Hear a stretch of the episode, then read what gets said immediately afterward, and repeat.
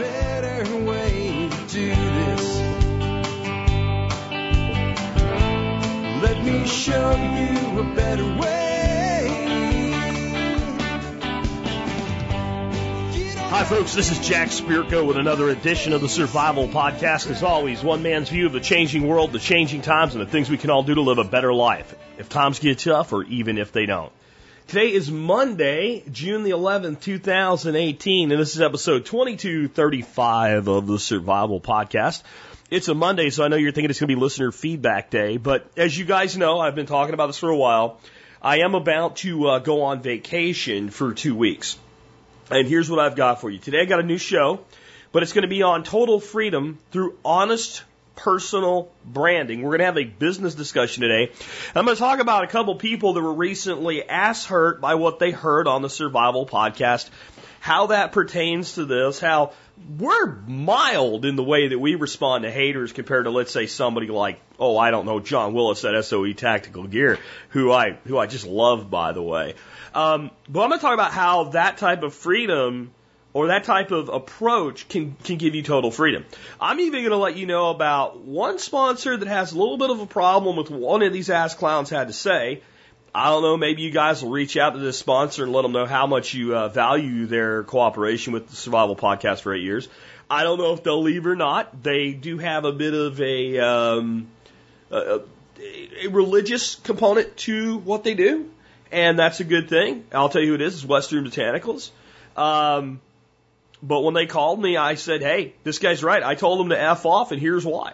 So we'll see how that plays out. Uh, I'll give you more on that in a bit. The big thing I actually want to talk about today, though, is how when you're always consistent about who you are and true to who you are, then when things come up like this, it doesn't really matter. And I'll I'll explain how even if we uh, if we do lose them, which would shock me, uh, and basically I would tell you know, whatever, man. You know, because I know this clown never spent a dime with them. I know he never spent a dime with me. It's always people like that that are going to boycott things that never were paying customers in the first place. They're the same people that aren't going to watch an NFL game that say, well, I haven't watched the NFL in 20 years, and they're like 30 years old, so you never watched football. So you're not boycotting anything, that type of thing.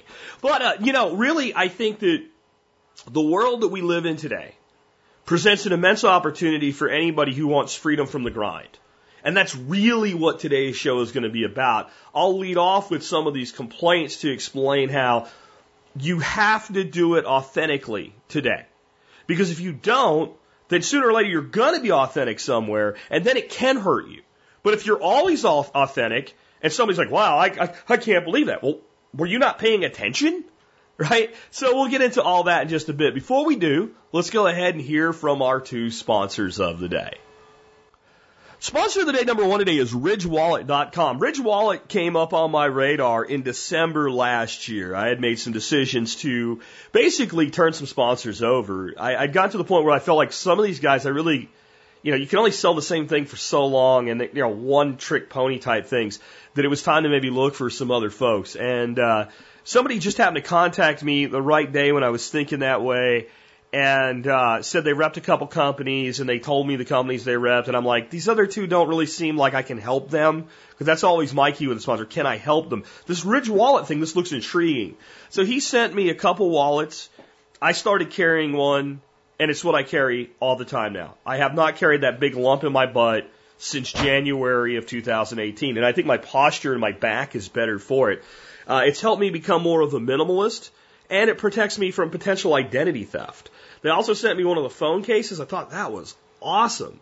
Uh, and what I did with the phone cases is I started keeping my uh, my hotel keys in the phone case because it doesn't have RFID protection, and that means when I walked up to my hotel room, I could just wave my phone in front of the thing and it opened. And it turned out that's why they didn't build the phone case with RFID protection. A lot of people keep like you know a gate key or something like that for where they work or where they live, you know, where they have a security checkpoint so that they can just wave it. So it's, it's a great line of product. They have a backup battery system. They have a backpack. I'll be traveling on my vacation with the Ridge backpack. When I get back, I have like a lot of things I've been wanting to get done. When I get back, I'm going to do a video of all the products they sent me and show you how awesome they really are. But don't wait for me. Get on the minimalist bandwagon today, man. Check out ridgewallet.com. I've been surprised how many times I've been to a restaurant or something like that and the waitress or the waiter's like, oh wow, that's the Ridge Wallet. I had no idea how well known these folks were when I brought them on. I'm glad to have them with us. And hey, you want a discount? MSB members, you get a great discount at ridgewallet.com. So check the benefits section before you buy. Next up today, the other new sponsor. I mean, I haven't brought new sponsors on, God, for six years, I guess. And I brought two on this year because I just thought it was time to bring some new services to you guys. Butcher Box is awesome. Last night, Dorothy and I had Butcher Box baby back ribs. I did them with my pressure cooker method. I threw them in the Carry pressure cooker uh, for about 50 minutes. Took them out and let them cool all the way down so they kind of firmed up. Hit them with a little that that smoky apple barbecue sauce we get from a place called Zeb's in New Hampshire. Now they're not a sponsor, but let me tell you something. If a boy from Texas buys barbecue sauce from New Hampshire, it's something special. So we hit them with that, threw them on the grill for about 10 minutes, high heat on the sides, low heat underneath them, kind of crisped up the edges and got that sauce cooking a little bit.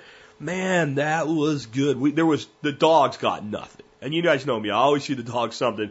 That's how good Butcher Box is. It's like having a private shopping service. Shop for the best pastured and organic meats they can find. Send them right to your door.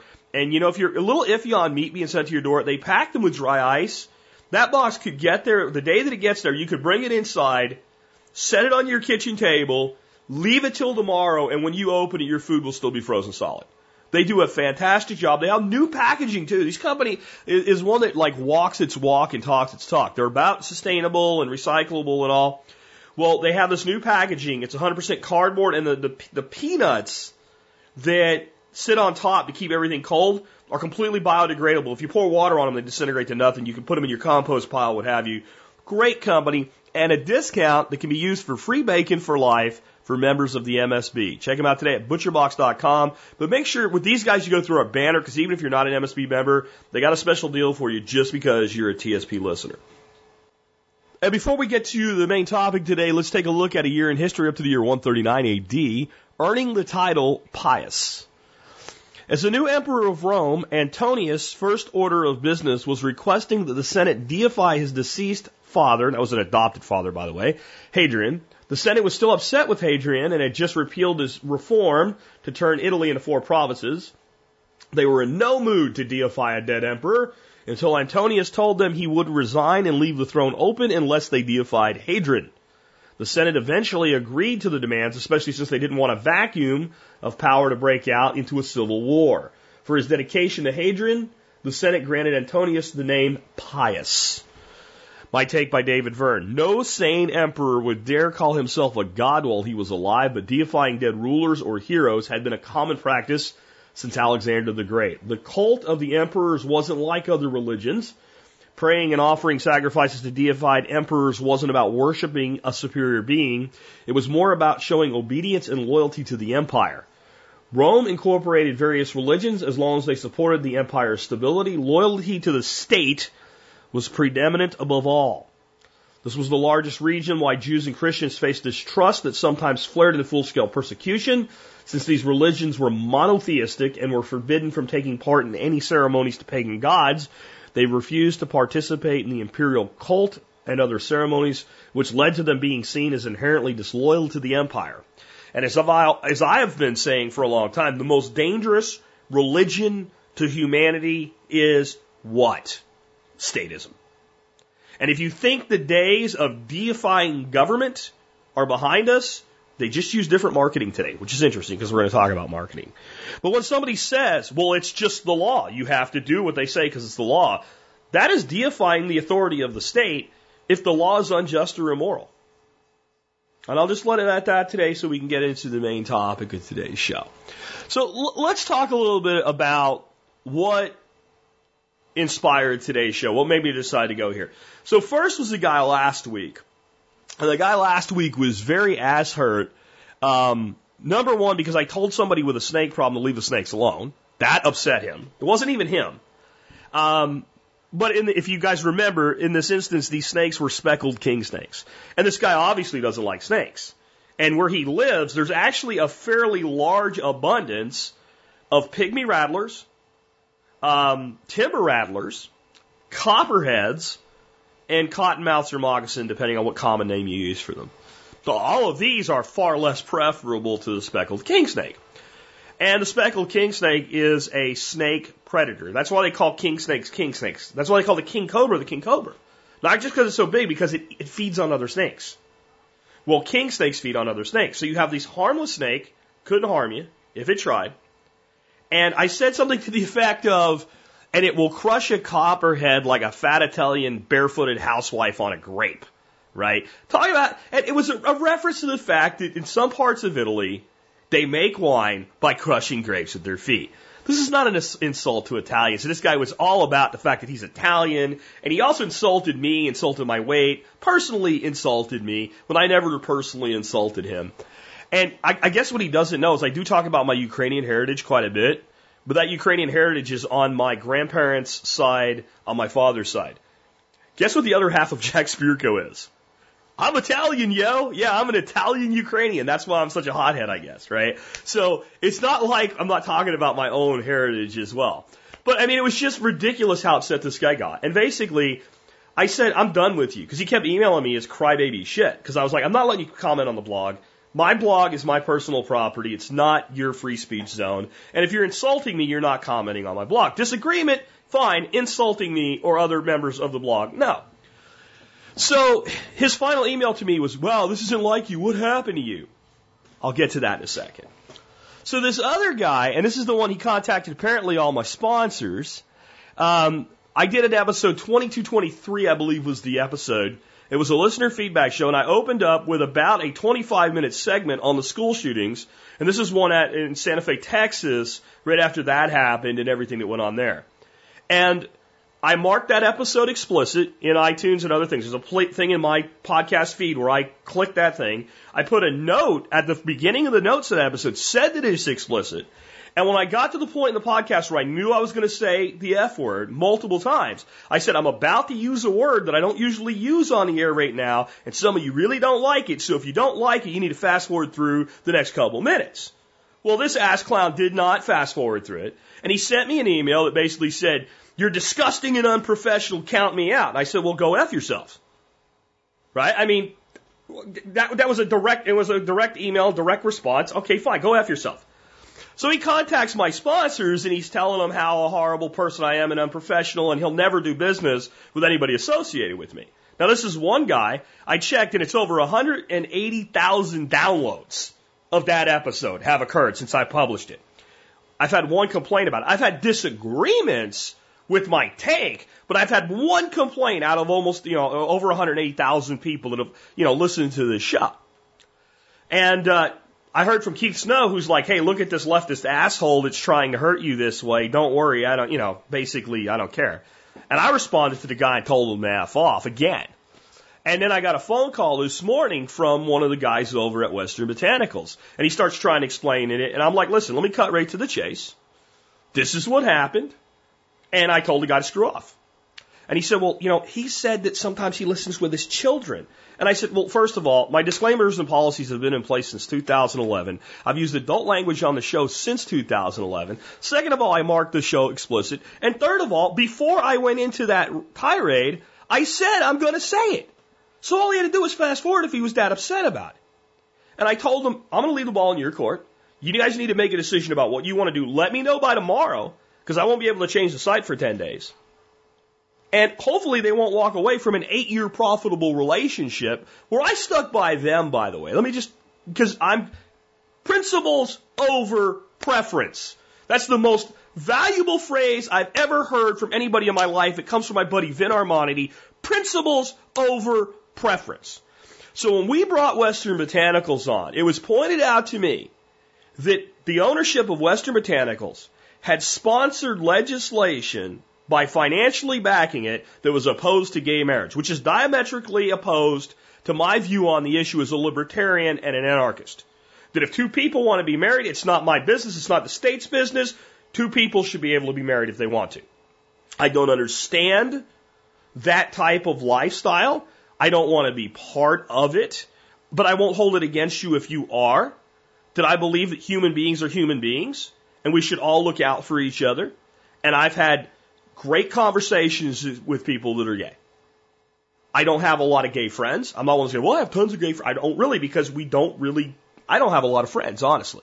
I have a very short actual people that hang out with me friends list to begin with. But I would never be unfair to anybody over them being gay, and I, I actually totally disagree with their stance on that. However, my response was this is a free and independent republic, and businesses should be consistent with their values. And I would rather have a partner that's consistent with their values who simply stands on what they believe as long as they're not out actively harming anyone. In other words, if they said we won't sell to gay people or something, then I would have had nothing to do with them. So I stood by them because of my principle over my preference, because my preference would be leave everybody do whatever the hell they want. And that was eight years ago. So I'm just going to say that maybe today you want to drop an email over to Western Botanicals and let them know how much you valued the relationship for as long as it's been here. Just to counterbalance this one ass clown who I'll guarantee you, I, I, I will lay 20 to 1 odds with anybody that wants the action. He never bought anything from them anyway and he was never going to. These types of people are takers. They always are. Certainly wasn't an MSB member. Subscribed to the email list over a year ago, but he's upset in May of this year. Because, oh gee, I didn't expect that. Now you guys who listen to this show know how ridiculous that is. So, anyway, those two things transpired, and I actually copied John Willis on this from uh, SOE Tactical Gear. Because John actually makes an entire living off of this type of thing. Customers that hate him, and I was going to read it, but I figure it'll go way too off topic.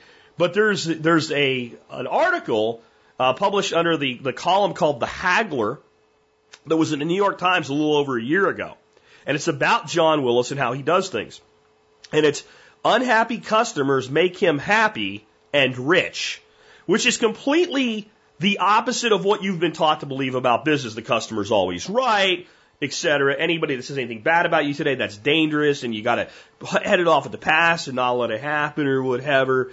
Um, and it's it's nonsense. And we're going to talk about why that's the case today. Uh, but I'll put a link to that article so you can read it.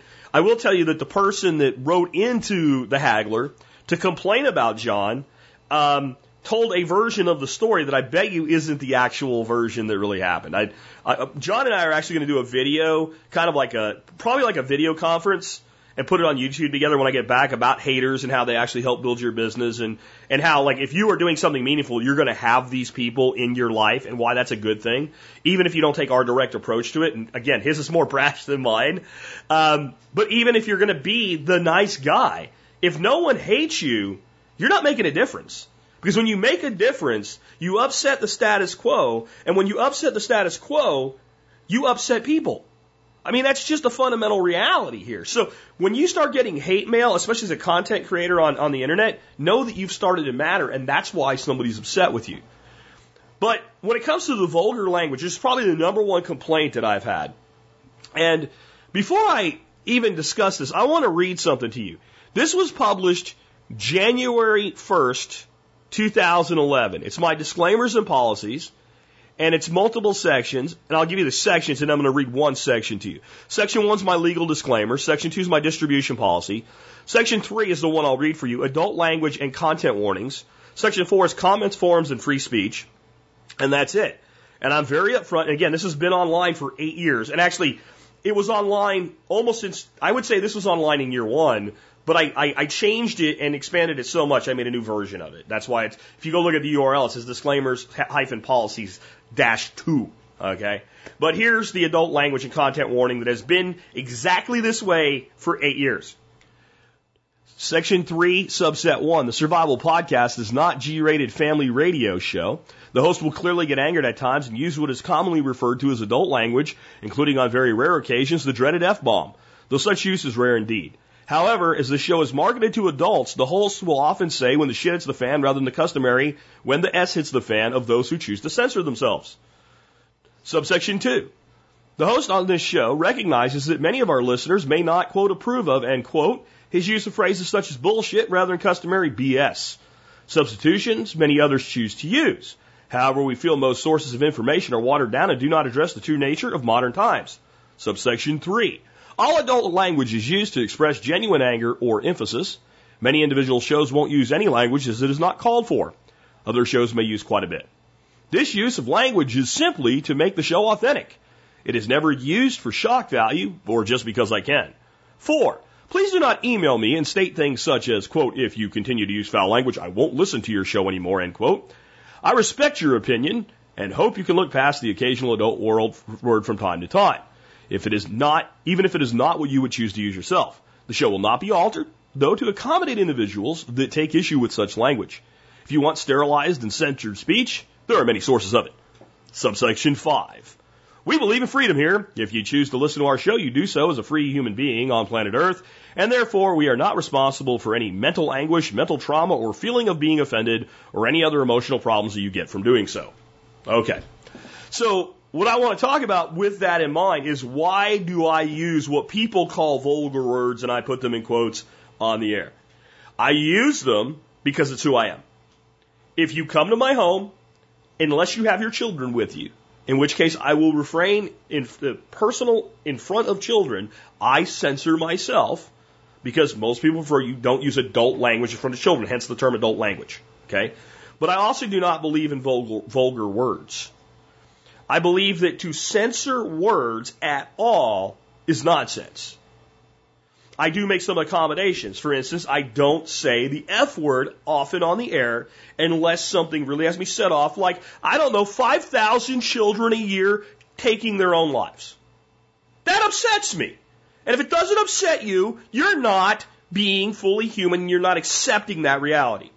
And we hear about, you know, a dozen or so kids that die in shootings and, and the whole world's exploding, but between 4,500 and 5,000 young adults from the age of 0 to 24, which is school and college age, take their own life every year and no one says a word. If that doesn't bring you up to the level of your blood boiling, then check your pulse. Make sure you understand the full brutality of what's going on there. So that called for that word. I choose not to use it because I know in general, people find it offensive, and it rises to a level that requires me, from an ethics standpoint, to mark that episode as explicit in the plugin that sends that show to places like iTunes and Stitcher, etc., so that people know. And I don't feel that saying ass or shit rises to explicit, especially when I'm so uh, open and clear about what I do. So I prefer not to have to do that, and I prefer not to needlessly offend people if there's not something so wrong that that word is called for. So even though I use that word day to day, I choose by my own free will to generally keep it out of the show. But the reason I'll use, again, what people call vulgar is, first of all, I do not believe in vulgar words. I can express an extremely vulgar thought without using a single word that a person would consider profane. Think about that. I tell people all the time because I get this email a bunch of times a month, guys. I can't believe you take shit and, and, and, and shut up, right? But it's like, do, do you watch network television? Not cable, like network television, because the concepts on old shows, like let's say Friends, are far more adult and in many ways profane than anything that I ever say. So the censorship of words and the belief that the word itself is bad is a mark of control of human beings. And of course, I'm opposed to that. But in the end, it's because it's who I am. So if I didn't do that on the air, if I presented this G rated family radio show as my persona, and one day somebody produces a video of me or a podcast of me saying F this and screw him and he's an asshole, all of a sudden, well, there's a conflict there, isn't there? Oh, we didn't know. If you say you didn't know that I am the way that I am, you got here yesterday. And you didn't pay attention yesterday. So it's because I'm authentic. And what I want to move on to as we get into like what this means for you. I am not saying to be like me or be like anyone else. I will not rise to the level of total demeaning, you know, belittling that John Willis will do to a hater customer. I don't begrudge him from doing it. I find it comical, but it's not me. So I wouldn't do things exactly the way he does them. You know? But I'll do things the way that I'll do them. And if, if you would not be the person to, in your common language, use the word shit, don't use it for shock effect. You should be true to who you are and what you are. And you, so you should not try to, to, to be anyone else and the reason you have to, to, to think this way, this is where we'll move into more of the whole business concept today. is you have to understand what a niche is today versus what it was, say, even not that long ago in 1990. When I used to be in, in hardware sales, I sold computer hardware that was hardened. That means it was designed to deal with harsh environments and long term use and heavy usage that other equipment wasn't designed for. It had additional certifications such as NEBS, which allowed it to be placed in uh, telecom environments and central offices, and it had it had a additional certification where it's called Class One Div Two, which line of blah blah blah blah blah, eyes glaze over. But basically, that meant it could go into oil and gas environments, and it had certain hardened ratings and certain testing. The military had done it, like the barge test, which is kind of cool. They put the equipment on a barge and they set a charge off under it and like raise it up out of the water. Like you know, they don't sink it, but they like shock it with a depth charge, and they see if like will the equipment still work. So we, we sold some of these these uh, switches into uh, networks that would be mobile networks for Humvees and things like that. And so niches for me were telecom, telecom class equipment, uh, traffic services. So intelligent traffic services was a niche for me because this stuff could handle heat, so it could be out on a pole in Phoenix when it's 120 degrees out and not die without an air conditioner. You see what I mean? Those were niches. Now, how big are those niches? Multi billion dollars. Even though they are a small section of the computer hardware business, they don't even amount to the consumer hardware sold by a company like Walmart or CompUSA, or they say they're Tiger Direct now, or whatever. You know, like they, the, the, the routers and stuff are like TP Link that are sitting on my desk. They, they, they're a much bigger market than these niches, but those niches are still billions of dollars. And when people talk about niches, this is where their head still is. But there are over a billion people online. A billion. It's well over a billion. I don't know what it is, but just, let's just say it's a billion. Almost every of 300 million plus Americans is online. And there's millions that speak English. So I'm mainly speaking to my English speaking only portion of the market now. Those of you that speak other languages have a whole new world of niches, and it's a good thing. But I'm just going to stick to this to make a point. So there's hundreds of millions of people that speak English. And you can reach any single one of them. And do you know how many you need to earn three annual incomes a year? Three. Average annual incomes a year. I'll save talking deeper about this till we get to it in my notes but the answer is a thousand. Because in what's called the true fans model, the 1000 true fans model, a true fan is defined as a person who will spend one day's wages a year with you. And they'll buy anything you put out as long as it's good. If you're a musician and you have multiple CDs, you put them together in a box set, wrap it up in leather, and sign it, they'll buy it. Even though they have all the rest of your music already. They'll buy it because they want to support you, they don't want you to go away. A thousand. So you have millions, if not a billion plus people out there, and you need a thousand to earn an average income per year three times over. It doesn't quite work out exactly evenly, but it pretty much does because if you have a true fan, some of them are going to spend more than that one day of wages with you a year. And some of them are going to spend a little less. In the end, it's going to average out a little more. And if you have a thousand true fans, you're going to have several thousand fans who are willing to spend money with you a little bit. So really, by the time you successfully get to a thousand true fans, you have the ability to earn three to four times the average income of people in the developed world. So now what is a niche? A niche is no longer hardened Ethernet equipment for traffic applications, which is pretty tight. That's a pretty tight vertical market, is what we used to call it in, in my days doing that stuff. That's a vertical within a niche. Because a niche was hardened Ethernet equipment. And then a vertical was a more narrowly defined component of that niche. Your niche is now a thousand people that like you and your subject, no matter what it is. So if your subject was model airplanes and you were really passionate about model airplanes. Do you think if you put 100% of your effort and passion into developing content around model airplanes, and you got good at it, that is the key. You do have to be good at it. That you could not find out of the millions of people out there a thousand that say, I love this guy. I love his mannerisms. I, there's one guy I saw on YouTube recently, a perfect example of this. He's into power tools, but he's like a, he's like a savant engineer. Like he's taken so many of these tools apart. When he looks at a circuit board, he's like he knows every you know transistor, resistor, etc. The, the, the, like where they're made and everything. So this guy's like a genius. But he's also a Canadian, and he talks in that Canadian slang.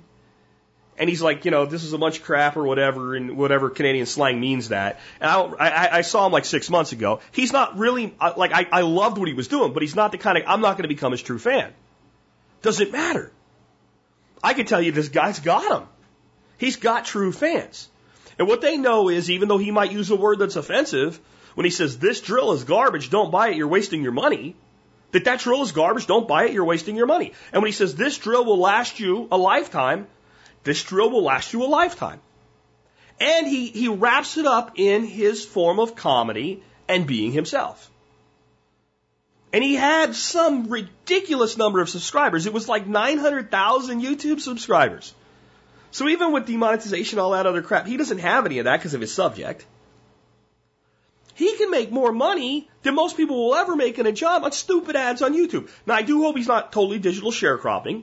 I do hope he has something of his own where he has direct relationships. But it just goes to show, like, okay, so now what's the niche? The niche is power tools. No, it's not. That's not his niche. His niche is power tools for people that like to geek out about the individual components within them and like to see them taken apart down to the board level who enjoy somewhat vulgar, in, in the modern definition anyway, Canadian humor. What is a more narrow niche than that? So there is nothing that you can't do this with today. And this brings me to one of the things that I've been told. Let me give you some of the things that are common that I get told. You're doing it wrong. Okay? You're doing it, the show, you're doing it wrong. Now, I take that back to advice my father gave me a long time ago. I had an uncle, actually, was a great uncle. He's my dad's uncle. His name was Stephen. Uncle Stephen had been married three times, and by this time, he was living on his own. He had three wives, lived in Pennsylvania. He was paying them all some alimony. Okay? But Uncle Stephen, who had never had anything other than kind of a high level blue collar job, had a beautiful house, in spite of having three women who sued him for divorce successfully, right? He had a beautiful RV toured the country in. He had beautiful cars. I'm talking like classic vets and shit. He had like one of those garages that you just go hang out in. You know, like everything polished and chrome. I mean, Uncle Stephen looked like a millionaire because even though he never earned a super high salary, he earned a good salary, he knew how to invest his money, he knew how to save his money, and he was a millionaire. He was the millionaire next door John Pugliano talks about. So this is what my dad said to him. If your Uncle Stephen, said to me, if your Uncle Stephen gives you advice about money, take it to the bank and follow it. Because he's more successful than you, and he's even more successful than me. If your Uncle Stephen gives you advice about women, don't listen to them. And in the end, son, never take advice from anyone who isn't doing at least as well as you or better at the thing they're giving you the advice about. I also get, I'm going to contact your sponsors and tell them I'm offended. Okay. Go ahead. Like I said, Western Botanicals, first time ever out of all the times people have said they're going to do this, that any of my sponsors actually came to me with it. I've actually, I, I take that back. I've had some sponsors that have like basically said, this guy's a joke. We love you. Don't worry about him. Okay. Um, but I hear that all the time. Go ahead. Because here's how I feel about it. I really hope Western Botanicals chooses to stay with us. Like I said, you might want to reach out and let them know why you do business with them. Because I know this clown didn't. And I bet he didn't do business with anybody that's ever sponsored this show. Because people like that never do. But in the end, if, if they really feel like if they weren't paying attention for the last eight years and this is really not consistent with what they want to do, they should go elsewhere. I won't cry. Do you know what sponsors revenue is for my total revenue on TSP? It's less than 10%. It's less than 10%. I make up the majority of my income from memberships. That's the product I actually sell. I see my sponsors as services to you. People like Western Botanicals are paying like half of what a new sponsor would pay. I have a list of over 20 people waiting to be sponsors. If they leave, I'll replace them with a sponsor paying twice as much money. I don't want them to go away because I trust them and you trust them.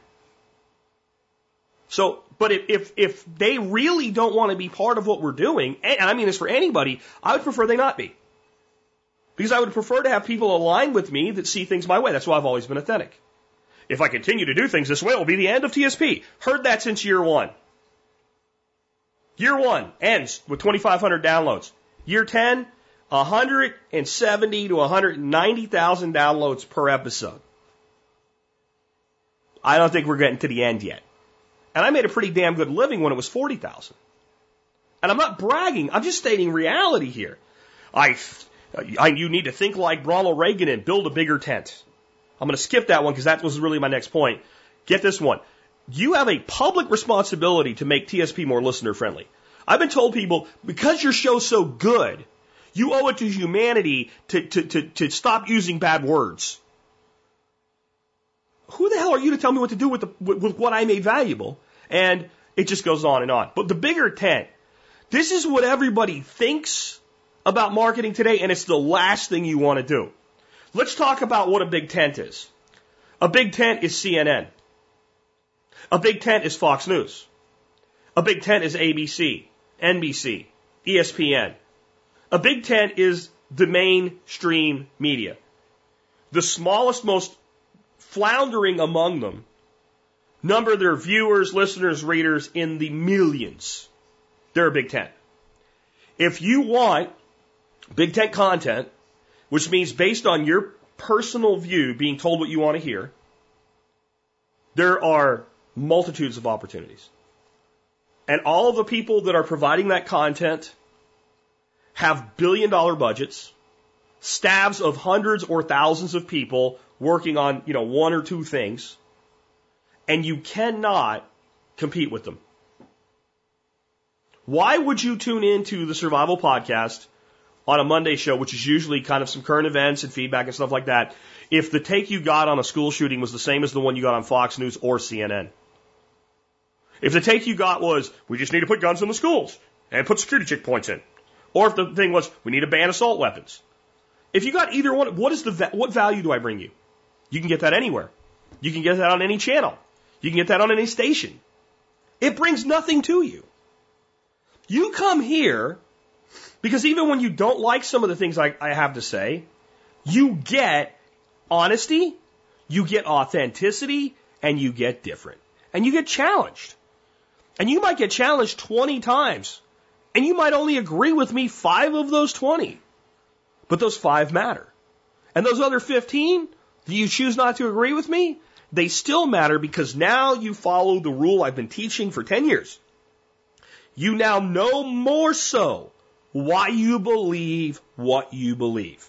Because I never try to tell you what to think. I try to tell you what is and why I think the way that I do so that you can actually make a fully informed decision about the way that you think. If you try to build a big tent, all that goes away. Can you imagine?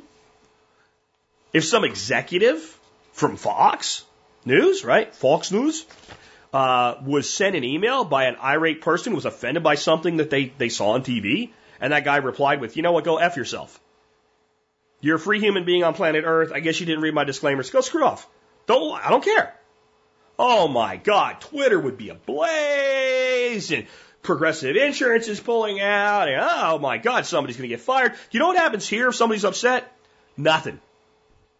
Nothing.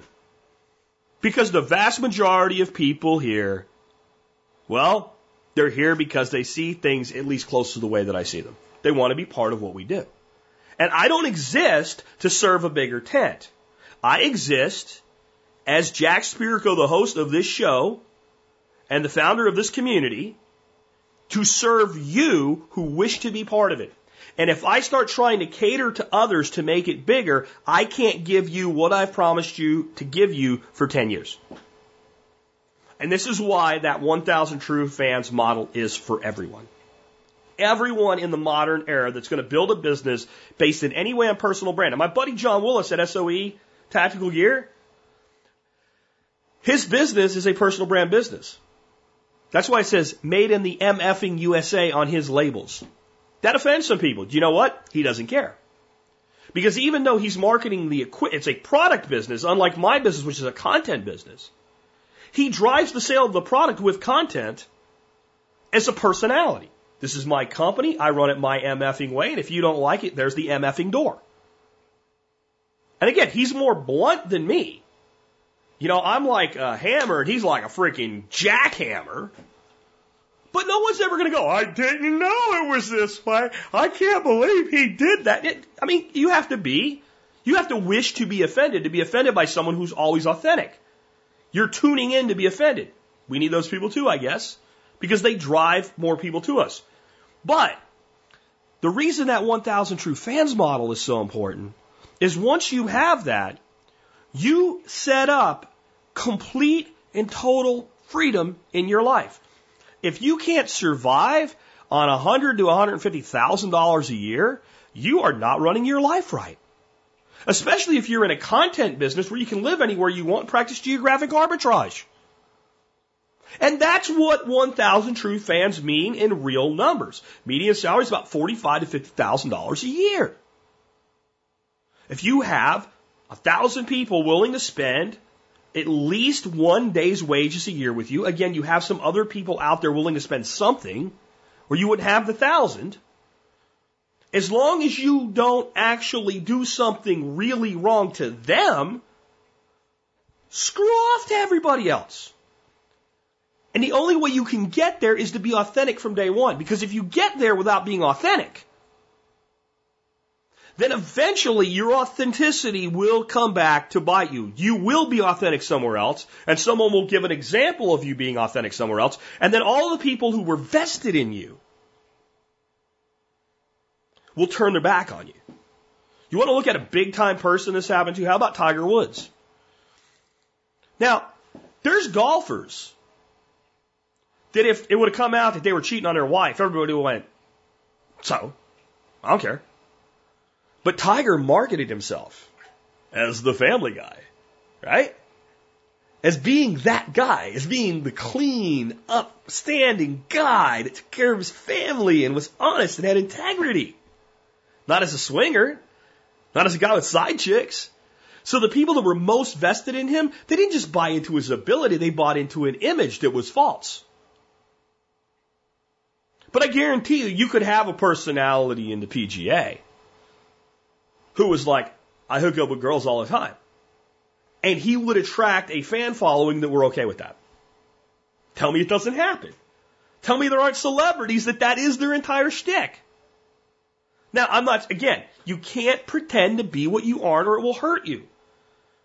But if you are what you are, unless you, I have to say this, even if you are, it may not be the case, but I believe that it will be difficult for you to be successful if you are a genuinely shitty human being that doesn't really care about other people. You know, in that case, I think you need to work on yourself.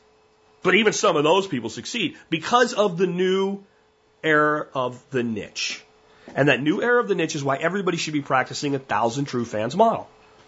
Your goal is to make the people that really see things your way feel connected with you because they are, not because they think they are. Because you actually give a shit about them and you actually serve them at a higher level than anybody else.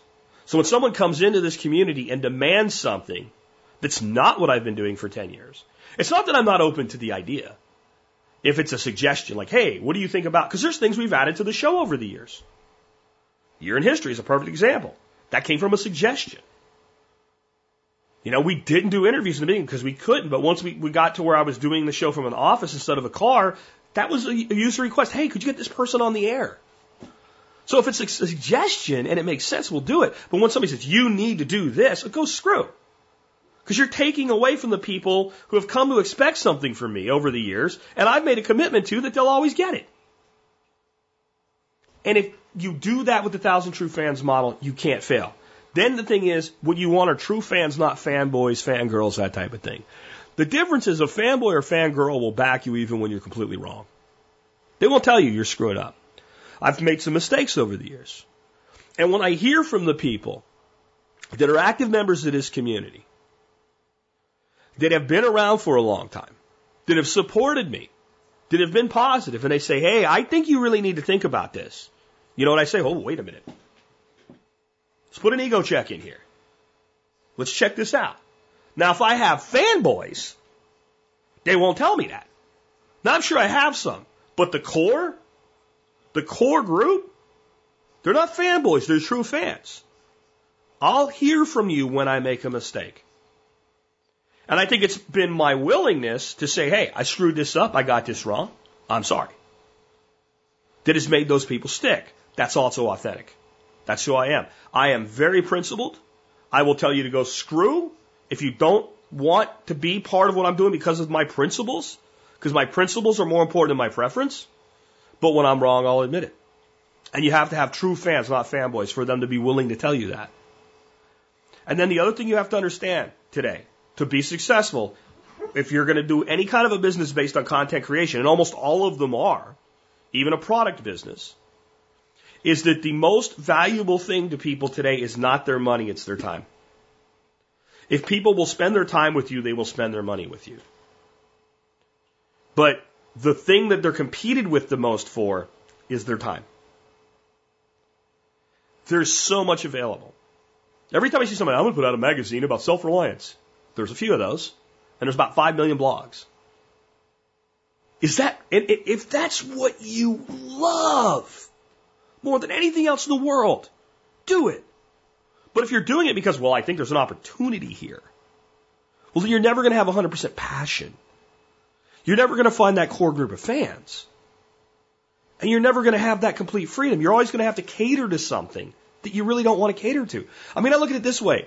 For years, I was partners in companies. I was VP level in companies. I was C level officer in companies. And I had to do shit I didn't want to do. I had to hire people I didn't want to hire at times. Even that level, you're told sometimes, hey, we're hiring this guy. Okay. I had to fire people I didn't really want to fire. I had to have dinners with people that I didn't want to shake their hand. I had to hold my tongue. And when I decided to build something completely authentic and on my own, I was like, the hell with this. I'm never going to not say what I think ever again. And I'm never going to say what I don't think ever again. And that gets people to buy in to giving you their time. Because people are so tired of being bullshitted and lied to. And again, that doesn't mean be me, it means be you and what you do. So, what I'm going to do now and conclude the show with, I'm going to talk about four areas and a total of 12 points within those four areas. And it's really everything you need to know about business. Now, it's not everything you need to know about business from a, a structure standpoint or a technical standpoint. This is a philosophical standpoint. And I don't mean to sound egotistical, but I'm going to tell you, this is more valuable than what you would learn in a year of freaking business school. If you can actually get this into your mind and use it as your driving philosophy. And it's very simple. Now, I want to, before I give them to you, I want to put a caveat on that, that simple and easy might be synonyms and used interchangeably, but they're really not the same thing. Simple is playing the guitar. Playing the guitar is simple. Four primary chords, several different strumming patterns. There's a certain way that you push strings for them to actually work. You learn the basics and fundamentals and the chords and the, and the scales, and you can play okay just about any type of music you want to. Until you try to do it. Because it's not easy. Now, some people make it look easy. And for some people, because it's simple, it comes easy to them because they have an aptitude for it. But it is not easy. Because simple means it's easy to understand. Easy means it's easy to do. Walking's another example. You would think walking's the easiest thing in the world. No, walking's simple. It's basic balance, basic coordination, moving in a bipedal way that all human beings are designed to move in. But if it was easy, toddlers would learn to walk a lot faster. Watch a baby In the transitional period, from when they start pulling themselves up to when they start crawling to when they have their first shaky standing moments to when they walk, it takes considerable effort, even though the process is simple. And it's so innate to what we are as human beings, most children will do it without any coaxing whatsoever. They'll just eventually one day pull themselves up and try to go forward. But it's still not easy until you learn how. So these things are simple to understand, but they're not necessarily easy to implement to where you begin to build a business on them, and it takes time and practice like anything else. And things like building landing pages and all, those are technical aspects. This is the philosophy of business, and everything I've ever done in my life has been based on this, so I can tell you it works. The first one is on products. And understanding there are only two types of products in the world. Some people would say, you know, well, then there's physical product and immaterial service. No. No. That's really not the way to break this down. And then some people would say, wait a minute, you're Jack, you're crazy. There's billions of products out there. There has to be more than two types. No. In the mind of the consumer, there's only two types of products. Products people need and products people want. That's it. Everything you've ever purchased in your life, you bought it because you needed it or because you wanted it. And you might say, well, I didn't feel that I needed this particular insurance product. that government made me buy and I didn't want it either. No, you needed it. You needed it to comply with the law. You didn't want to need it. Somebody made you need it. And in, in order to not be in violation of the law, in fact, that would be a, a perfect example of a product bought 100% because of need. You buy food because you need it. You buy organic chicken because you want it. You see the difference there. So, with that in mind, what business do you want to be in? Do you want to sell a product people need, or do you want to sell, a product people want? The novice is like, oh, I want to sell what people need because they have to buy what they need. So they have to buy from somebody, so they might as well buy from me. Well, no, now you're in a big tent. Now you're competing with everybody out there. If you're in the food business, you're competing with Albertsons. Good luck. Because they operate on a 1.5% profit margin. Right? If you're going to be a standalone entrepreneur or even a company, a small business company, and you're going to have the freedom to be authentic, you can't sell to the need. You have to sell to the want. And this is the interesting thing. When people get financially strained, do you know what they cut first? It's counterintuitive, but they cut their needs first. They look at their cell phone plan. Can I get a better cell phone plan? And they'll eke out 20 bucks. And then next Friday, they'll still go out to eat. So you're actually more resilient selling to the want than the need. People will cut you in the want category first. You need food, one of the first things people do when they get laid off, especially if they're not preppers and don't have food stored up, they start buying off brand product. They start clipping every coupon. They make better use of leftovers. They, they focus on the needs. And they still spend money on the wants until they really run out of money. So just from a tactical standpoint of resiliency, you're better off selling to the want. But the want allows you to market yourself in the niche. Because the niche by its very nature is a want. You're tuning into this show because you want honest, authentic content about living a more resilient life if times get tough or even if they don't. And this is one of the best places you found to get it. And you kind of like the guy even when he's a jerk. Be that in your thing for somebody else. Sell to that want. Because then you, then the differentiators matter. And, and the reality is the barrier of entry into the business of the need for the individual is so high as to be off putting anyway. You think about the things people really need electricity, right? Well, I'm going to go into solar. Well, that's a niche, and you're selling a want because solar costs more than primary energy. And it's still tough as hell business. But if you did an entire content oriented business on off grid living, and used it to sell solar, you'd actually get further ahead faster. Because now you're selling to the want. What people want is the freedom that comes with being off grid, the independence, the self sufficiency, the sustainability. See how it works? Always sell to the want. So there's number one There's only two types of products. You can't break it. I'm sorry. You can try all you want. I'll come back at you. I'll slam dunk you on it. There's wanted and needed, and that's it. There's, there's nothing else that makes a person become a customer. And then within all products that people become customers for, within the wants, people buy them because they either are entertaining, profit yielding, or life changing. That's it. Well, I bought uh, a course on speaking Spanish because I wanted to learn how to speak Spanish. It didn't change my life. It's not that life altering. And I wasn't really entertained by it. But you said you wanted to learn how to speak Spanish. Therefore, you've yielded a profit.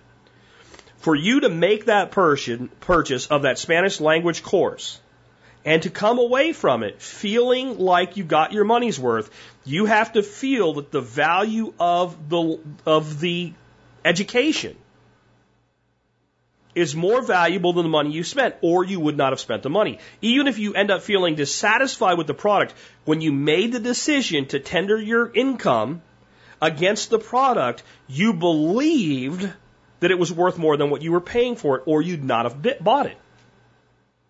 We buy things to yield a profit. We buy things for our entertainment. If you go to a movie, in not all, but in most instances, what you're looking for is two hours of separation from reality and to be entertained. For some people, they want to cry. Some people want to laugh. Some people want to be scared. Some people want to be excited. Some people want to be sucked into a drama. Some people want to go into a faraway place in a, a, a sci-fi alternate dimension just to be disconnected from this real world. For, but it's all about entertainment. And then life changing. People buy products because they believe that they'll change their lives. A weight loss product is profit yielding because you want to be skinnier. But if it works, and you're healthier, it truly changes your life. So the product that you want to develop, and the product is not always just the piece you're selling. It's the total package that is being associated with your brand, especially when it's a personal brand. If you look at it as a total package, it's much easier to fulfill the, the what I call the golden trifecta. And the golden trifecta is when you have a product that is entertaining, profit yielding and life changing. And I feel one of the reasons we've been successful here is that's what we've built. I know this show changes people's lives because people email me and say, my life has changed for the better since, since I started listening to TSP. So it's, it, it's, it's incontrovertible. When people say, I am so much better off today. When I get a Jack, you're a jerk call, I'm out of debt, I have all this stupid extra money because of you, you jerk, you know, I have gold and silver now. I have inheritance I'm going to be leaving to my kids. I'm living my own life. I have my own business, you jerk, right? And the sarcastic, you're jerk. That's life altering. It's absolutely life altering. It has to be entertaining or you wouldn't give me an hour to an hour and a half a day. If you were never entertained by me, if, if, if I wasn't in any way charismatic or entertaining for you, and again, there's people that think this guy's boring as shit. I don't like him. There's guys that think this guy's obnoxious as shit. I don't like him. My show's not for them. It's for you. So for the people that want to be here, I provide an entertaining platform. I have had people email me and say things like, I, I'm going to, right now, so it doesn't happen again, okay? One day I said something along the lines of just because you can do something, it's going to, you know, if you've never heard it before, you might find it funny. So if you're using a nail gun or a saw or something, you might want to put it aside because people do that. I said something along the lines, if just because you can do something doesn't mean you should. For instance, you could put your penis in a beehive and slam the top of it, but you probably shouldn't. And some guy emailed me and said, I was using a circular saw on a roof and I almost cut my thumb off, but that was one of the best laughs I ever had. Well, clearly he was entertained. I'm glad he didn't cut his thumb off. I've had people email me and say some of the times I've cracked jokes that, like they're driving, they had to pull over to the side of the road to finish laughing so they didn't get in a wreck. So I, I try to be entertaining. And then profit yielding. Well, I believe the information that I provide on a daily basis gives you some sort of a profit. So the products I recommend generally are lifetime purchases that save money over the long term. So that's a profit. If you join the MSB and you use the discounts, then you get more money than you put in. That's a profit. When you no longer are controlled by the system, because you can think independently because somebody's willing to give you both sides and a critical analysis of a situation, then that's a profit too. So I feel that I built this show because I knew these tenants on that. That's what I wanted it to be. And you can consciously design something. In fact, if you do consciously design something, you generally get what you designed. It may not look exactly like you planned going in, but you get the specs on the other end, so to say. So all products are one of three things for customers that buy them because they wanted them. Entertaining, profit yielding, life changing. If you put all three together, you get the golden trifecta. Next, I'm going to give you everything that you really need to know about marketing in two phrases. And it really is. You can go to four years of school and get a marketing degree and come out and not understand these two basic phrases that it's everything that you need to know. Not everything that you need to do to get it to happen, but everything you need to know about what you're trying to do. Marketing is telling your story. That's all marketing is. I'm going to throw a bonus in here for you because people conflate sales and marketing. We're not going to talk about sales today. You do all this shit, sales happen. Sales is a transfer of belief. It's an absolute definition. I have this thing. This thing should be in your life. Here's what it will do for you. If I transfer that belief to you and you really believe it, especially if it's true, because I'm being honest, and you have the money and you have a need or want for that thing, you'll buy it. So that's sales. Marketing differs from sales, and that's why they should never go together as sales and marketing as a combined thing. There's sales and comma marketing, even though I don't generally put a comma after and. I, am opposed to that. Hey, it's my age. Um, but it's, to delineate the separation, okay? Sales here, marketing there. That's why big companies have a sales team and a marketing department. They're not the same. Um, but marketing is just telling your story. Now, there's a million ways to tell your story. Your story can be told if you have a skateboard by kids riding your skateboard and doing cool shit on it. And then some kind of video that shows that. Especially if it has some kind of feature or does some kind of thing that your competitive product doesn't do. But in the end, all that marketing is is telling your story. The most powerful marketing in the world when it comes to small businesses is back in 1996. I and my partner got together and we decided that there needed to be fill in the blank working with people, we put together this and we did this, and we've been doing that since 96. For over 20 years, we've been delivering this to the market. If that's true, if that's authentic, if it's not bullshit, you respect that even if you don't want the product. Tell me you don't. And if you don't, I, I don't know that you're going to be successful in business because you don't respect what it takes to make that a thing, to make that work. We built what wasn't there because we believed in it and we proved that it was valid because we're still here. That's so powerful. But what is that? That's not the features of a product. It's not the benefits of a product. That's a story about the people behind the product. Part of what's made me where you trust me is I've told you my background. But since I've been 100% honest about it, if you go research my background and you say, well, Jack says he did this, that, and the other, you go look it up. Turns out some bitch ain't lying. That story that goes with it. I think some of the most profound feedback I've got is when I've talked about my childhood and growing up in the mountains and what that was like. People love stories. And all marketing is is telling your story. The story of who you are, the story of your brand, the story of what you're trying to accomplish, and the story behind whatever products or services you offer. That's it. All marketing is. Effective marketing is when you get others to tell your story for you.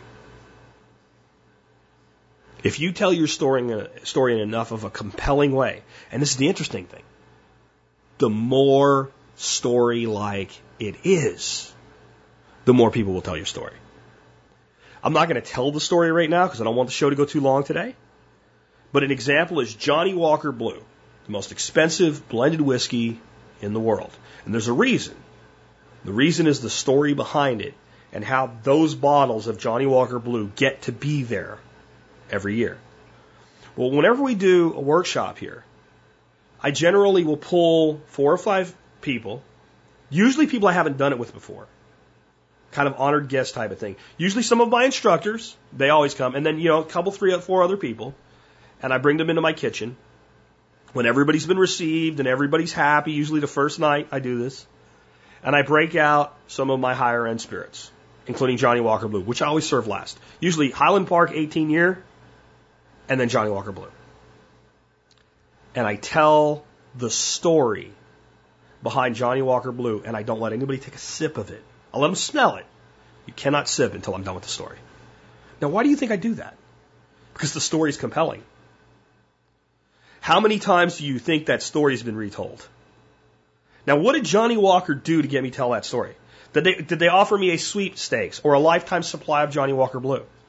Did they say, here's a banner, put it on your site, and we'll be your sponsor and tell our story? Here's some money. Here's some whiskey. No, they did nothing. They told their story on their website. I read their story. I found it compelling. And actually, what happened was my friend Neil Franklin, when I said I'm not really a scotch drinker, said, You haven't been drinking the right scotch, mate. Let me get you something. And he bought me a bottle for Christmas. And he told me the story. And I did, oh, go look it up. So I went and looked it up. It was the real story. So someone told me the story, and I told other people the story. This is effective marketing from a global brand. Well, the beauty of the world today is you can compete at that level, getting people to tell your story. Our egg business that we eventually walked away from because we were making a lifestyle change. But we built it up to be very successful. And we're talking running 150 birds and having a waiting list for eggs at $8 a dozen. Do you know why? We told our story. These are the birds. This is how we treat them. This is how they're fed. This is their special diet. These are our customers. This is what they have to say about us. Here's the Duck Chronicles. Here's how we raise these birds from, from little baby ducklings into the birds you can see. You can come here. You can see the birds. Your kids can see the birds. If we have babies around, we'll pick one up and let your kids hold them. And people went and said, hey, there's these people. It's called Nine Mile Farm. They have these, it's amazing, these ducks that they have. And life just took off. Because we told a story. That was a product business. And it, I mean, agriculture, are you kidding? It's one of the most competitive markets there is.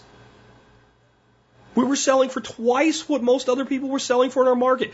We single handedly raised the price of the market. When I started this business, all the ads on Craigslist were $4 a dozen for duck eggs. We went out put $8 a dozen, and within a year, all the other ads came up between 7 and $9. Because we told a story that was compelling enough that people also told the story. So, marketing is telling your story, and effective marketing is doing it in such a way that others repeat it. That's it. There's your masters in marketing. Almost. I got the rest for you here. Because we are going to go into sales now. This is everything you know about, need to know about sales. And my bonus already was sales as a transfer of belief. I can't believe I left it out, but I wanted to keep it to 12 points. So I'll make it a bonus. 13. Baker's dozen. But number one, you have to make it easy to buy from you. I cannot tell you how many times I've been like, how do I buy this thing? Everybody's seen the, the, uh, the meme and I don't know the guy's name, but it's from that uh, Futurama show, right? I've never really watched that, but the guy that's in it, that I think he comes from the past into the future, I think is that's how it works. The orange haired dude, he has a big fistful of dollars and he has it sticking out in front of him and it says, "Shut up and take my money." Do you know why that exists? Because people are going, I want this and I can't figure out how to buy it. I can't find one, I can't get it. Or I think I want this, but I have one question and I can't get an answer. All of these things impede the ability to purchase. So number one, you must make it easy to buy from you. Next, you're selling more than products and services. This goes back to my golden trifecta. You're selling the brand. You're selling a lifestyle. You're selling the information. Even if you're not charging for it, you're selling it. You are selling the totality that is you. Another big brand. It's become a big brand in recent years. And it's called, brand's in the name, Beard Brand. They were on Shark Tank, effectively, by the way. You can get beard oil anywhere. It's, and, and you know what? Beard oil is actually a great product. But you know what's in my bathroom, in my vanity? Yes, Jack Spirko says he has a vanity. I don't know what else you call it. Medicine chest, whatever. Um, three little bottles of different beard brands. I, there was a couple reasons. One, I saw it, and I, I, I actually bought into the people behind it when I saw them on Shark Tank. Like we're selling a lifestyle. We're saying, and, and the sharks are like, nah, blah, blah. they're crapping all over them. And I'm like, Oh no, no, I, I see what these guys are, are saying. And I, so I went that night to their website, Shark Tank Effect, and I bought some of their product. And it wasn't, you know, it was, it was fairly priced for the market. It was quality and it did work and it made my beard feel better. And there's times where, you know, you've had a shower or whatever, but you walk outside and you do a little bit in the summertime around here and you get a little bit sweaty. My wife's like, your beard stinks. I don't want my wife to think my beard stinks. Hey, beard brand to the rescue. But the concept of like, it's, you're part of the beard brand family. Hey, I like that. I like ownership that'll come out and say that. Now, not everybody does. There's other people who go, I buy my shit for half price and I don't give a damn. I just want the results. Great. They're not selling to you. They're not selling to you. They don't care about you. And that makes me feel like they care more about me because I buy into what they're selling. So they're not selling beard oil. They're selling the beard brand and the oil is part of it. Now, it's, this is not the ego of someone that buys a certain brand of jeans or shoes. Because when you go around and you're using beard brand oil, most of the time people don't notice anything at all. But if they did, they're not like, oh, that's beard brand oil in your beard. So it's not ego. It's, it's actually an affinity because the ownership speaks to me as a fellow entrepreneur. And if I don't have a beard, even if I like them, that doesn't work. So what's their niche? Their niche is people like me who value what they're trying to do who respect their initiative, who respect the idea of building a company culture and want to be part of it. And this is how much they care about everybody that's not in that niche, the square root of F all, because the number of people in that number is in the millions, and that's plenty. And they'll get the pull through and the crossover, but they're going to focus on what works. So you're selling more than products and services. And then this is the most important thing about selling. You are always selling whether you think you are or not. There's the old, you know, hard sell, school of thought, ABCs. Always be selling, right? No, you are always selling. And if you're not cognizant of that, you can be selling people away from your brand, away from your product. You are always selling. It's the exact same thing I've been teaching. See, all this stuff comes from fundamental realities of life. I've been saying since day one the TikTok message life is not a sliding scale. You're either moving forward and becoming more self sufficient, self reliant, and independent and liberty oriented, or life is pushing you backwards and you're becoming less so. It's one or the other. That's how selling is. Every time you speak to somebody, you're selling. You're selling an idea, you're selling a thought, you're selling yourself. You go, you're, you're a young person, you've applied to a college, and they want to see you before they accept you. You're selling yourself. When you send in your college resume and application, you're selling yourself. You go up to a girl. You want to go out with her. You say, hey, would you like to get coffee sometime? You're selling yourself. So when you're speaking as your personal brand, making a video, doing an audio, putting out a blog post, writing an article, you're selling your brand. Now, I didn't say you're doing a good job of it. I said, you're doing it. You're either selling it poorly or selling it effectively. And being cognizant of that and understanding that what you're looking to do as a transfer of belief is what makes or breaks you. Now here's the beauty. If we'll come all the way back around to the stories I told at the beginning of this, which were not Jack is ass hurt because somebody doesn't like what he's doing stories. By being authentic you will have people who dislike what you do and criticize you and try to do you ill. Period. Every walk of life, every place. I looked up an article I wrote on this back in 2011 at jackspirko.com, and one of the people I mentioned being hated because of who he was was Donald Trump before anybody really believed he was going to be president. And people think, oh, no one hated him until he became president. No, no one called him a racist until he became president. People hated him for a long time. If you are making impact in the world, there will be people that hate you. So, the way you get to the point where you're always selling and doing so effectively and selling more than just your products and services, but the totality of who and what you represent without being a, manip- a manipulative bastard is by being authentic. The authentic person is never manipulative. Because to manipulate someone is to coerce them into doing things that they would not otherwise do because they've been misled. You're not manipulating somebody when you're completely honest with them. And only through authenticity about who and what you are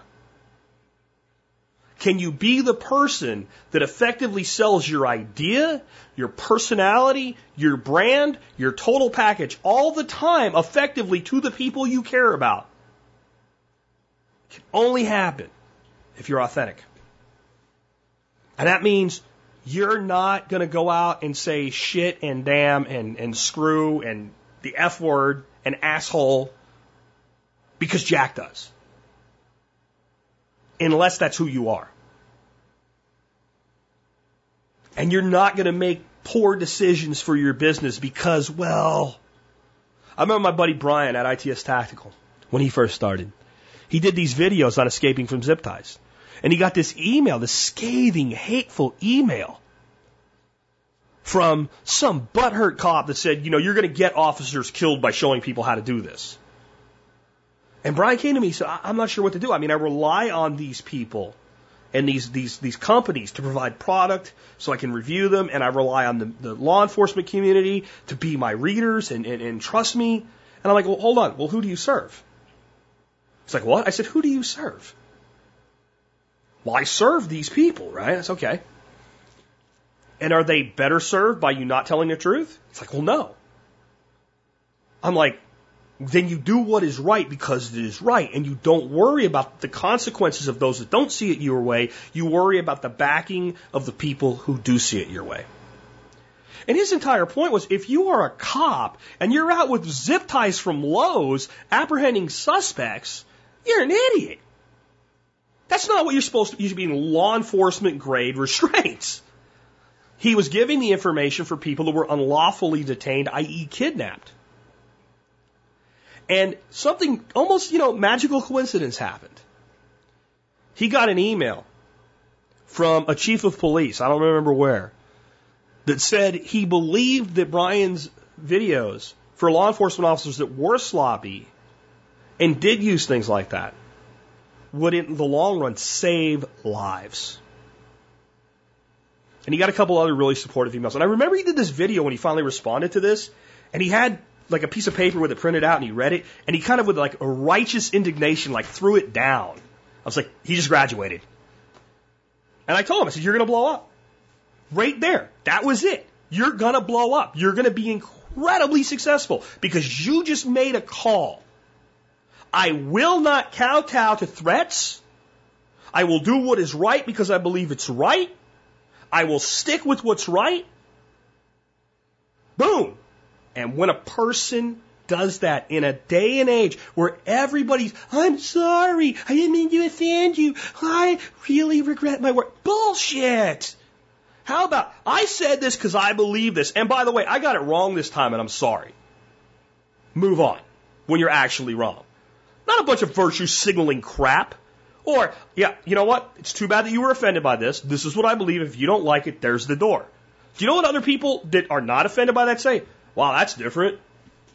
That's different. Gee, I think I trust this guy. He's not trying to please everybody.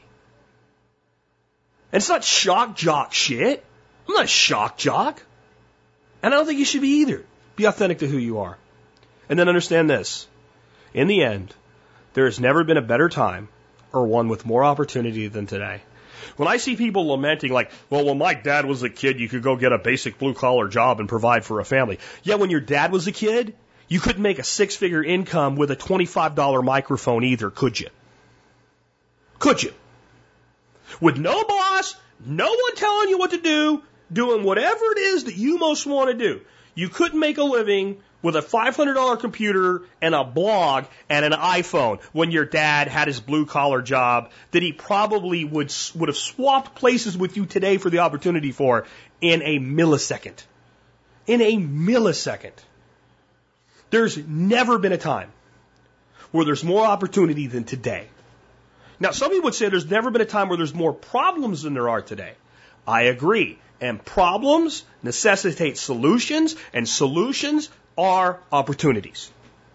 Get out there and do something. Be something. Make something of yourself. It is the most noble of pursuits. It is. Entrepreneurship is the most noble of pursuits because it says, I will take responsibility for myself and that of my children. I will step off the cliff. I will take the chance. I will put out what I see of his value and I will subsist only from those who voluntarily say, I see value in this and I will reciprocate. It is one of the most noble things a human being can do, especially in our age today. Because of a couple things. One, from everything I just said. But the other thing is, it is the most freeing thing you can do is to be a successful entrepreneur. When you have something of your own, you are free. In, in the, the most broad sense that a human being can be free in our modern society. And I'm going to tell you something that happens every single time one person does it. At least three more are inspired to give it a shot. And on average, at least one of those three will succeed. And even if it's not like this, even if it's not like somebody that's out there like me saying, go do it, go do it, go do it from time to time, just doing it will make other people go, shit, I can do that. I'll tell you part of how I got to where I am with this, this show. I listen to these talk radio guys and go, these guys suck. 80% of their show's commercial. They're not authentic. They're all talking about the same shit on the same day. And I thought, like, all you're doing is bitching. You do the same thing you always complain about other do. You're bitching, but you're not providing a solution. If you think you can do it better, then why don't you go try? Well, I think I'll do that. I'll never be as big as Glenn Beck because I will not pander. I don't have to. I don't need to. I don't want to. I don't want employees. I want a community of like minded individuals who love what I do. And I want every single one of you that wants to build something like that to have it. That's as authentic as I can be.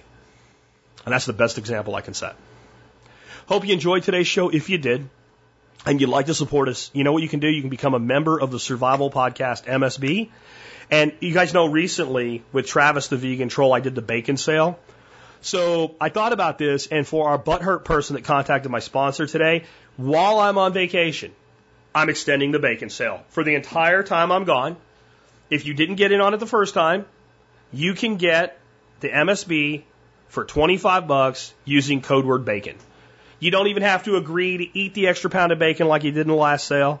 You don't even have to agree to give the gift of bacon, though I think both of those are fine endeavors. But if you would like to become a member after hearing today's show and you haven't up till now, and you're like, damn, I missed out on that bacon sale, you can join again between now and the 25th till I get back using code word bacon and I'm not going to put it out on the blog. I'm not going to advertise it anywhere else. I'm only going to say it here at the end of the show for those that listen all the way through. So if you listened all the way through today, I must have made it worth your time. If you'd like to be a member, you can do it for half price. And that $25 applies to the recurring membership. So you lock that rate in for life. Next thing uh, is you can always support us by doing your online shopping at T-Spaz. I don't think I need to say much about integrity today, given the content. Um, but everything on the T-Spaz site I own and use. Today's product I won't say much about to keep the show short and get wrapped up, but it's the Gerber Dime multi-tool. So it's basically like a little mini Leatherman type tool.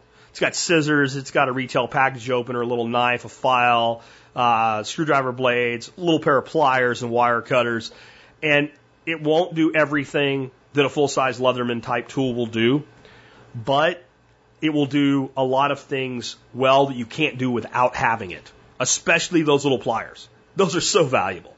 And it's so small, it takes up less space on my keychain than the key to my Forerunner.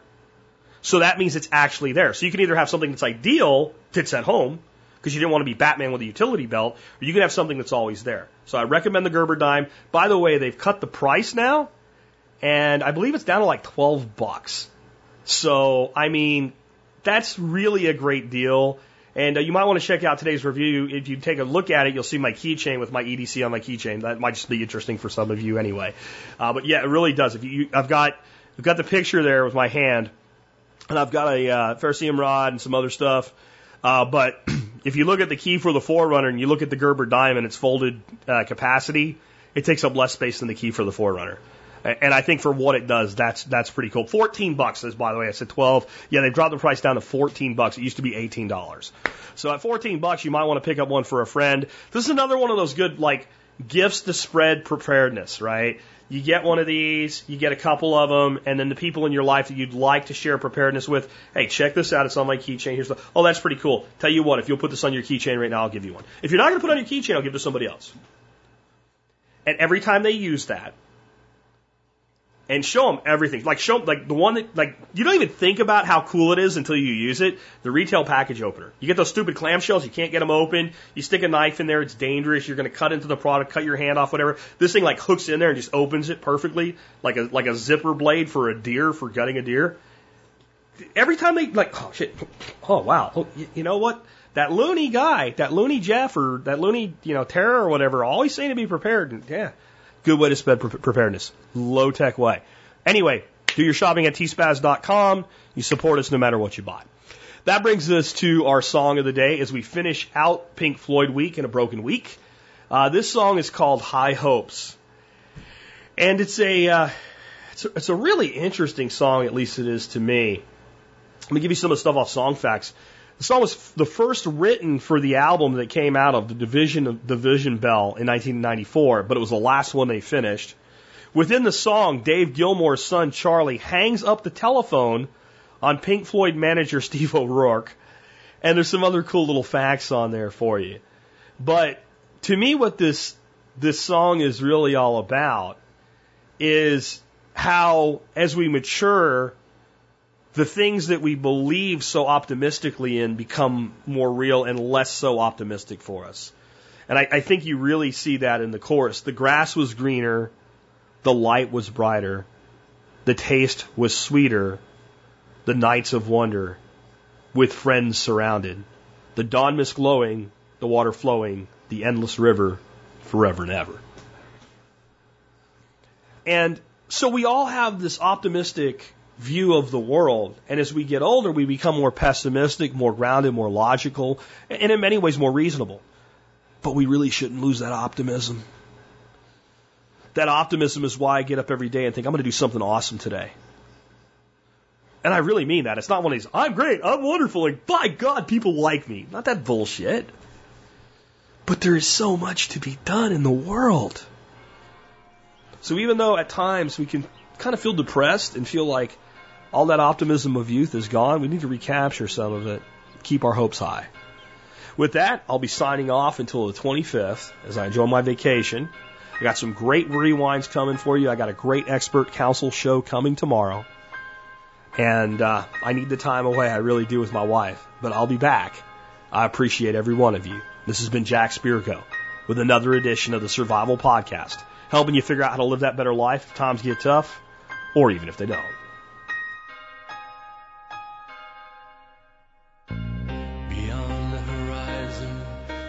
place we lived when we were young, in a world of magnets and miracles. Our thoughts constantly and without boundary. The ringing of the division bell had begun.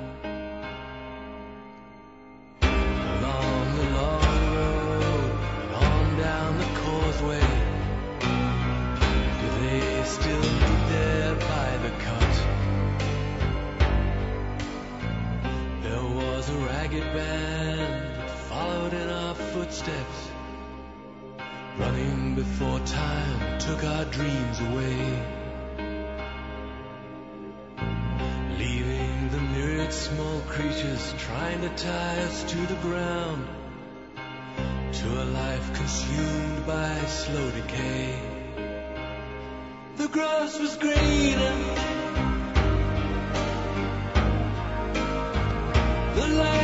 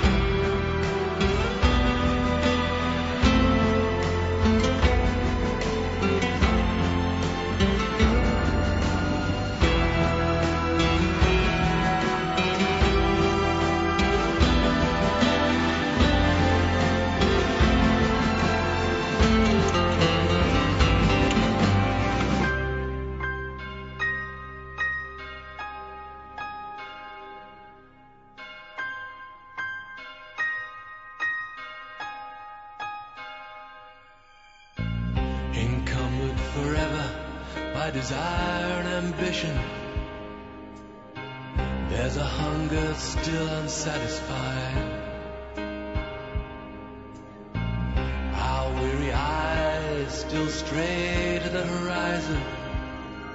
Go down this road we've been so many times. The grass was green.